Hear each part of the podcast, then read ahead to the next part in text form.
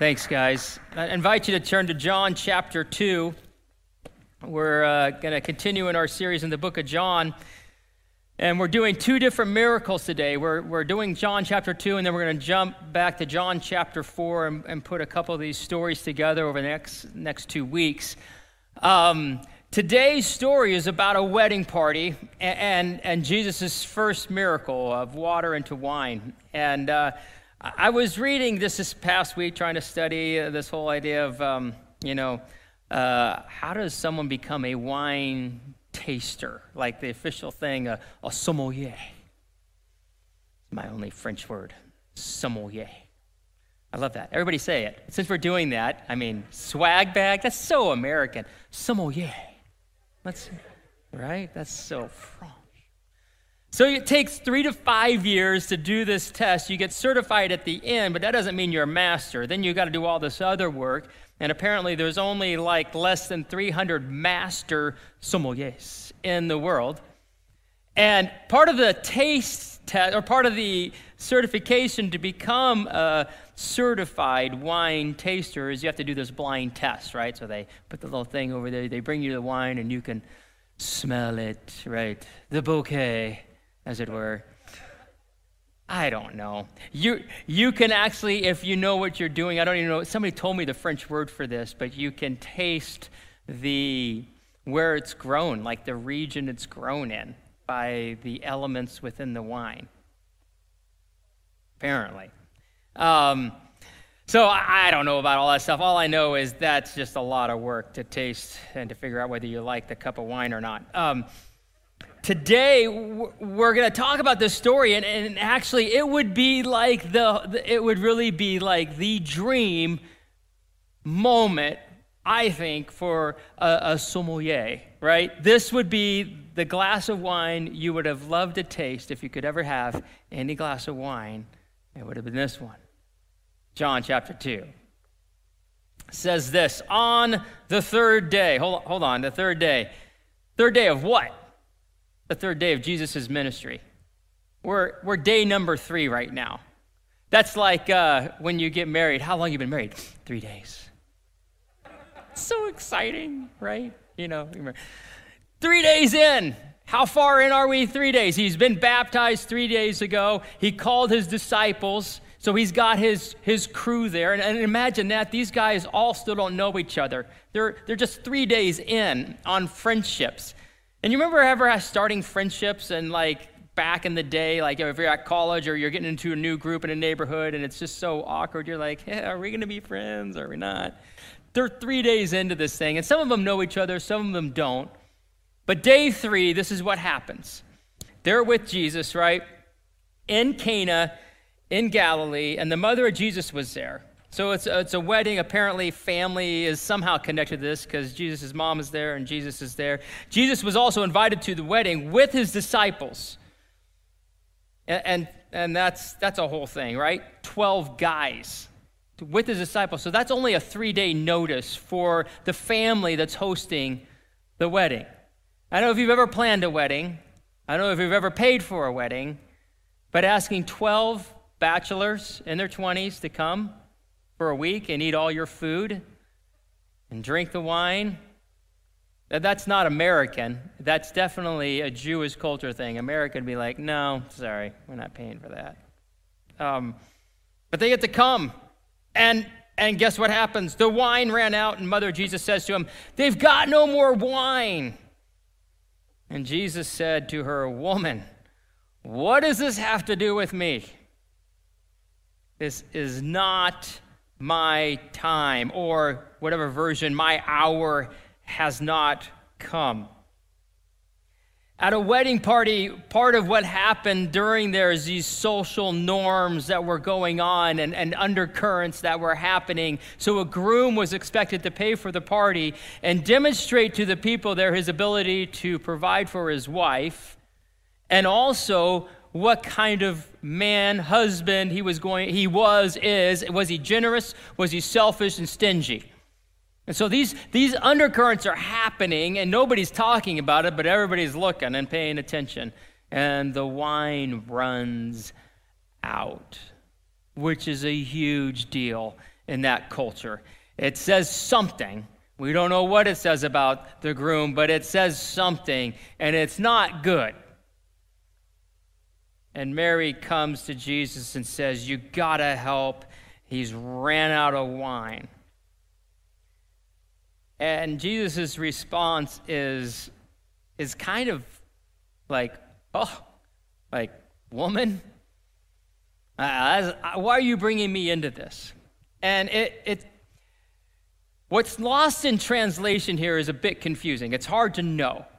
Because is this word actually, if you go back and read the Greek, culturally, some would say this word was actually mother. So it wasn't mom, like you say, hey, mom, it was mother, right? So it was, it's like when, when mom says your middle name, your first and middle name, and you're in trouble, like there's something different. Well, we never say mother, well, most of us. How many people actually just say mother regularly? We all say mom, right? How many people just say mom? Hey, mom. Yeah, right. So it'd be like us going, mother. So it, it ramps it up a bit. And, and that seems to be the cultural thing going on. He's not like insulting mom or whatever. Kids, I don't recommend you go and tell, call your mom woman at any point. Because you'll find out something else about your mom that you didn't know. Um, it's mother, right? Why are you bringing me into this? And then he says, My hour hasn't come. Now, this is interesting because if you read through John, timing is a big deal. Jesus says stuff like, My hour hasn't come. The time hasn't come. The, eh, the day is not here. He says that multiple times throughout John. And then he also says, The hour has come. The time has come. The moment has come again and again and again. So, what is he talking about? What's, what's coming? What, what hasn't come? And it all centers around the crucifixion. Everything. And when you start to see, when he starts to say it's time, the hour has come, it's always about the crucifixion. And what he's saying here is look, if I do a public miracle like this, it starts a chain reaction of events that starts the steps towards the crucifixion. And he's saying, Look, I, I can't, my time hasn't come. The hour hasn't come for that. So he's got a dilemma here. His mom is saying, Hey, look, this guy's out of wine, probably a family friend. You got to do something. And Jesus is like, Jesus is just saying, Look, my time hasn't come. If I do something and everybody sees this thing, it starts that, that chain of reaction. But I love what he does. I love what mom says. Just do what he says. Isn't that like so mom, right? I've got to do this. Uh, you got to go do this. This is going on. Mom, mother, do what he says. Just, just do what he says. And then I like that. And so, what does Jesus do? Verse 6 There were six stone water jars there for Jewish rites of purification, each holding 20 or 30 gallons. So when we think of jars and they think of jars, that word means two different things. Pass me the jar of jelly is not 30 gallons of jelly, right? It's a, it's a little tiny jar. So, jar is big 20 gallons, six of them, easy 120 gallons of water. A lot of water. Could be up obviously higher than that, but let's go conservative estimate. And he says, Hey, I want you to take these things and I want you to fill them up to the brim. Which, have you ever filled up a five gallon bucket with a hose? That takes forever. Can you imagine filling up 120 gallons with a bucket of water out of a well? I mean, you're just. This didn't happen quick. It was get the water, go pour it in, go back, get some more water, pour it in, 120 gallons. This took a while, so just kind of let that sink in. This wasn't a fast solution.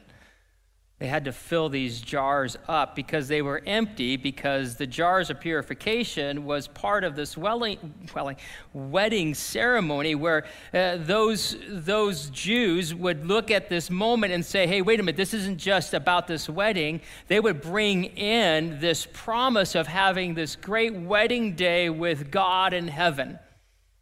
And, and they, they brought that idea of one day we will be with God into their weddings. And so part of it was they, they came in and they were ceremonially purified. They would pour out some of this water and they wash themselves and they would be ceremonially clean for the wedding and they could be a part of the wedding for the next week. So it's, it's about symbolism. The, the water didn't actually change anybody. And I'll let you be the judge how far you run with this, because so, some scholars go, "Oh, wow, the, the undercurrents of this," and I don't, I don't want to be dismissive how I say that. So let me.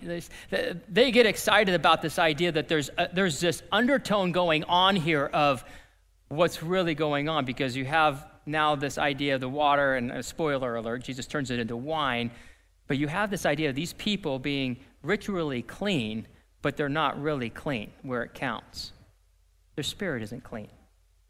They're not clean. And here is this moment where you have Jesus, who is the groom. He calls himself the groom. And he talks about one day a wedding feast is going to come. And at the beginning of his ministry, he's at a wedding and they're asking him to do this thing, to turn water into wine. Fast forward, and you also have this role of wine in the ministry of Jesus where he says, This cup, this wine here, is a symbol of my blood, which will purify you. So you have all these undertones going on of, is that what John was saying? Is that what was going on? Is that, that's cool, like you see this? And I don't know how far to take those things. Part of it's really cool, and part of it's like, wow, if that's really what was going on, I don't know. I'll let you, I'll let you decide. Um, but I don't know what, I didn't feel like I could just skim over it. I'll, I'll let you figure it out, just explain that. But he goes on, and they get the water, and they fill up these purification jars, six of them, with the water to the brim. And then I like this. He says, Now draw some and take it to the master of the feast. I don't think anybody at that point had tasted it. It doesn't say either way, but I don't think anybody had. So you would talk about this step of faith. You're taking this water that honestly, it's in a purification jar, but it never made the water drinkable. The water was dangerous to drink. So now they're just taking water, dangerous water, to the master of the feast, going, drink it. Can you imagine being the person that says, ah, drink it? And, well, as the story goes, let's, let's read what happens. Verse 9 When the master of the feast tasted the water now become wine, and did not know where it came from, though the servants who had drawn the water knew, the master of the feast called the bridegroom and said to him, Everyone serves good wine first, and when people have drunk freely, then the poor wine. But you've kept the good wine until now. And there's the miracle water into wine. Master of the feast is out front, working the crowd, making sure this whole thing runs well. And he's the one that tastes wine, and he's part of that whole process. And it's, it's him.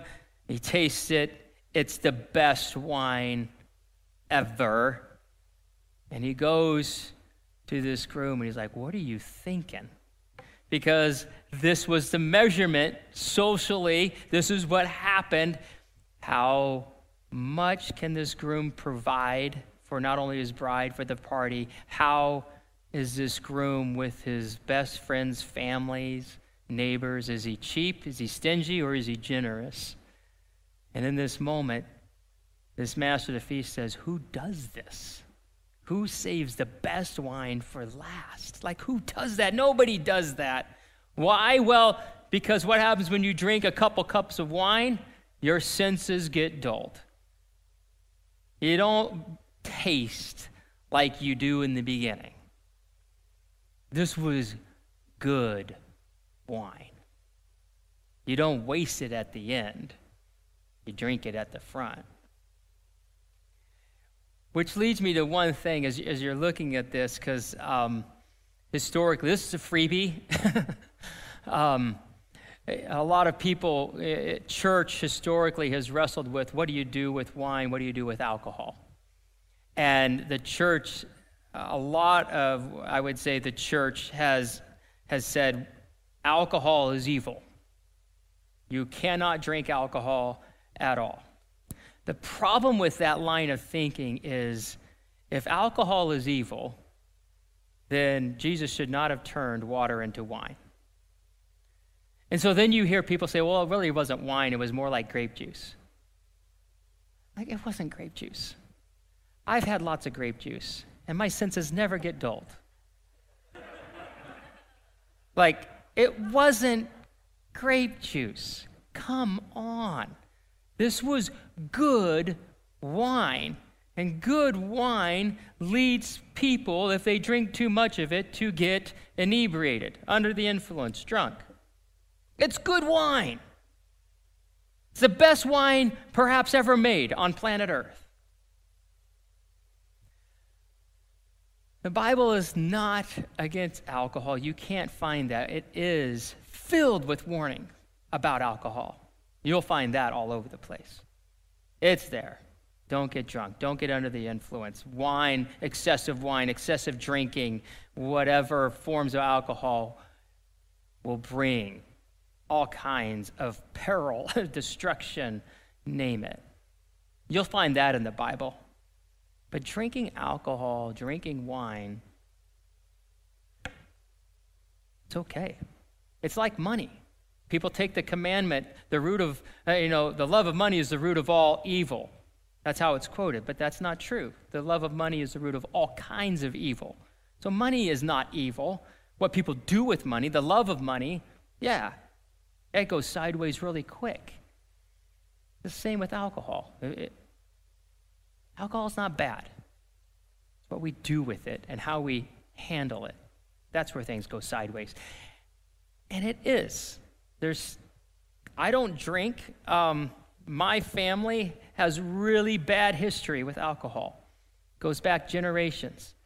Stuff scares me to death. There are horrible stories in my family line of what alcohol has done. And that's why I don't drink. I've had, I think, not even three full glasses of wine in my life. And I just, for me, I think I could really like it a lot. and I just don't want to try. So I don't care if people drink, like, whatever. Like, the Bible's okay with that. So this is a freebie. You guys can go discuss it, and, and hopefully I'll be back next week. Um,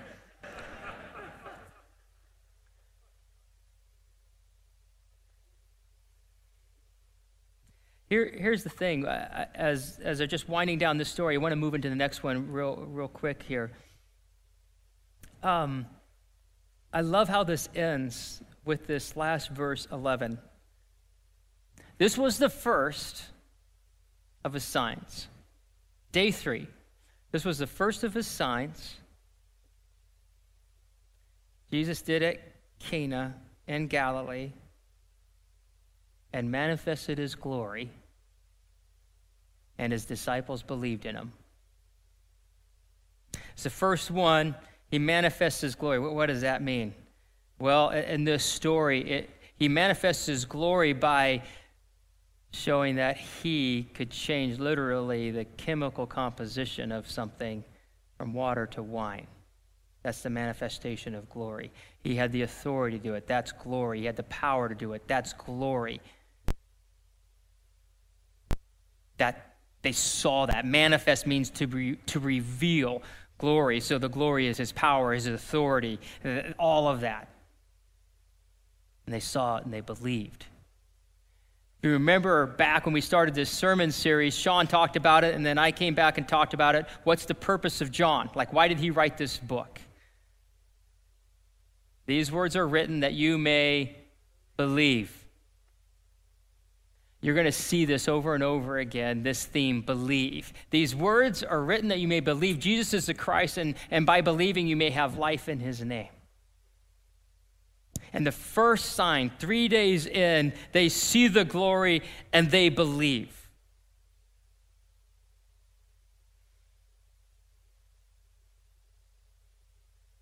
The second miracle doesn't occur till chapter 4. John no longer is counting days I invite you to turn to John 4, verse 46. And the reason you'll see right now why we're tying these two together, because verse 46, this is how it starts. So he came again to Cana in Galilee, where he had made the water into wine. Oh, we're right back where we started, in the same town. And at Capernaum, there was an official whose son was ill, so this guy hoofs it over to, hoofs it, like, when is the last time I've ever said hoof it? That was not on my notes. Hoof it. This guy jogged over. Uh, we don't hoof anymore. Um, this guy comes over to Cana. Sorry, it just really threw me for a loop. Um, so when this man heard that Jesus had come from Judea to Galilee, he went to him and asked him to come down and heal his son, for he was at the point of death. And so Jesus said to him, Unless you see signs and wonders, you will not believe. Let's stop right there. So he's at Cana. He's come back kind of just full circle, real quick, not too far out of when he started the, his ministry. And he's at the place where he, he did this before. And, and this guy from Capernaum comes over and he's like, I got my son. My son is near death. Would you come and heal him? And Jesus' response is, What? Like, look at that. Unless you see signs and wonders, you will not believe. I mean, that's harsh. That's so harsh. If I was a dad, if any of us, I am a dad. It, think about it. If you had a kid, that's how I should have said that. If you had a kid who was near death and you came to Jesus and that was his response, Oh, my word. See, the problem with this passage is if you have the Bible that I do, it actually has this little title Jesus heals an official son, which leads you to believe the story starts right below this title. It doesn't start there, it starts before then. After two days, in verse 43, he departed for Galilee, Galilee, for Jesus himself had testified that a prophet has no honor in his hometown.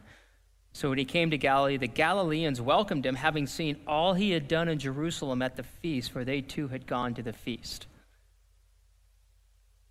That's the setup to the story.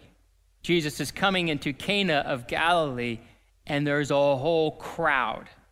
And they're all there because they were at the feast and they heard about it. The servants spilled the beans. One of the servants talked.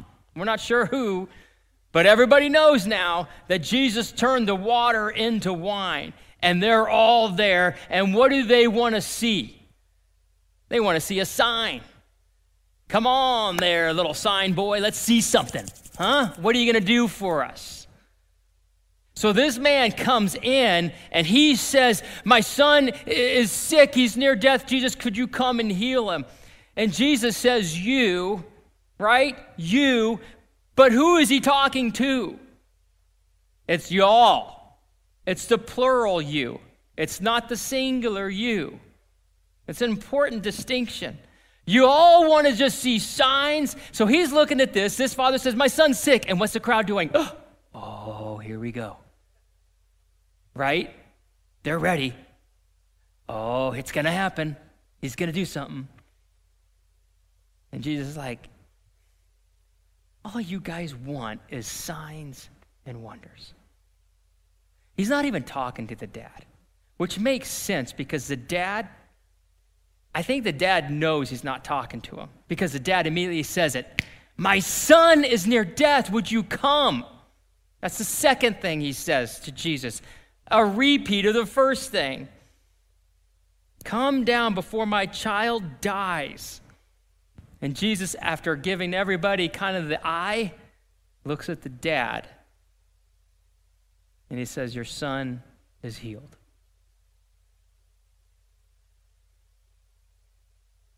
It's important to know that distinction because it changes how, how, it, how it gets framed and how we understand it. And this is what's interesting. The man, what? Believed. The man believed the word Jesus spoke to him and went on his way. And, and there's just this cool little story, right? As he was going down, the servants met him and told him that his son was recovering.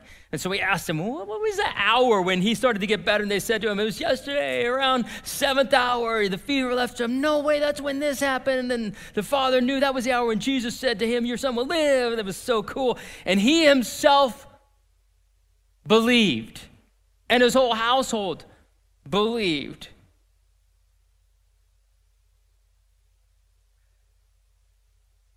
These words are written that you may believe that Jesus is the Christ, and that by believing in him, you may have life in his name. I love that scene where he connects with those servants coming from his house to tell him the good news and the timing of everything. Well, one of the things out of this story, it's not only that Jesus heals his son, it's this one moment where Jesus looks at the crowd and says, You guys keep looking for signs and wonders. You don't want belief, you just want whatever the shiny object is that you're pursuing. And it's this moment where he stops because it's, it's already starting to happen, and you're going to hear this theme throughout the book of John of, of people just wanting signs and wonders. And why is Jesus so disgusted by that? Because Israel, of any nation in the world, had had all the signs and wonders that they could have. Like, it, it's like in the history of the universe, the biggest signs and wonders, right? One after another, after another, after another. And yet, they never believed, or very few believed. Most of them just kept on going. Oh, that's a cool sign. And what was frustrating Jesus in this moment, and this is what he fought as he went through this whole thing, is the idea of using God. I just want God to do something cool. I just want a cool sign. I just want a wonder. When in fact, they don't want to believe. And the life that comes with that belief.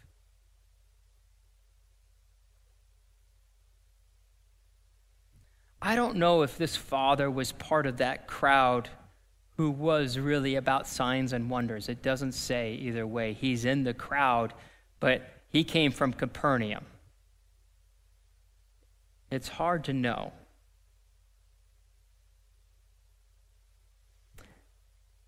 And what I love is that Jesus doesn't weed him out and filter him out. Doesn't say you just want signs and wonders and point him out and call him out this father could be part of the collective y'all or not. I don't know. And in that moment, maybe it's Jesus' statement that shifts for this guy. And he believes. He actually goes home. He, he changes his plan. Jesus has to come. Jesus says, He's healed. I'm good. I'm gone. And here's the thought in our relationship with God, are we using God? Are, are we just chasing after all the things, the shiny objects that God brings, or are we chasing after God? There, there's a song that A.B. Simpson wrote. He's the, he's the founder of our denomination, the Christian Missionary Alliance. And it's called Himself. And there was this moment in AB's journey where he realized, because AB, if you go back and you read the origins of the Christian Missionary Alliance, we used to be part of the Assembly of God. And if you go back and you read the origins of our denomination, the Holy Spirit's all over this thing. There's all kinds of stories, and they actually have books. They've written a book about all the stuff that was happening during AB's time, all the signs and wonders that were happening. And somewhere in this journey, something flipped for him the signs didn't stop. The, the, the things that God was doing didn't stop. The wonders didn't stop. But something changed in him, and he wrote it in a song, and this is the song. He said, Once it was the blessing, now it is the Lord. Once it is the, or was the feeling, now it is his word. Once his gifts I wanted, now the giver own. Once I sought for healing, now himself alone. Once it was my working, his, his hint shall be. Once I tried to use him, Now he uses me. Once the power I wanted, now the mighty one. Once for self I labored, now for him alone. You get the signs and wonders when you get him. We can chase after the signs and wonders and maybe never get him. Is that the difference? You understand the difference? It's so subtle. How are you coming to God? He's, he's not there saying, I want to hold this stuff back. He's just saying, I want you to want me first. Believe in me. Believe in, come for me. And God will bring his kingdom. He'll always bring his kingdom. And healing's part of that. Let's pray.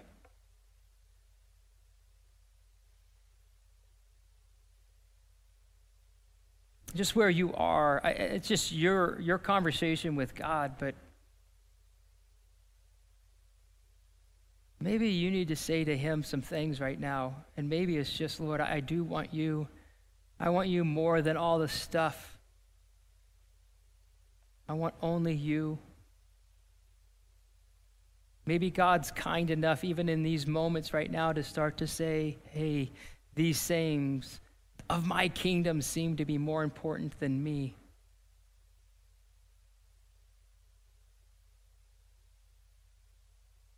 Jesus, would, would we as a church give us this gift? Would we just be consumed with you, belief in you?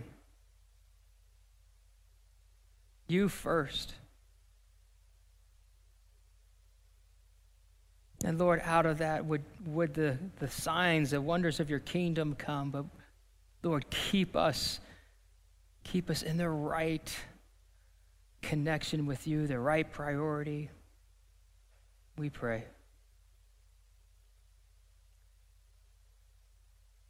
Amen.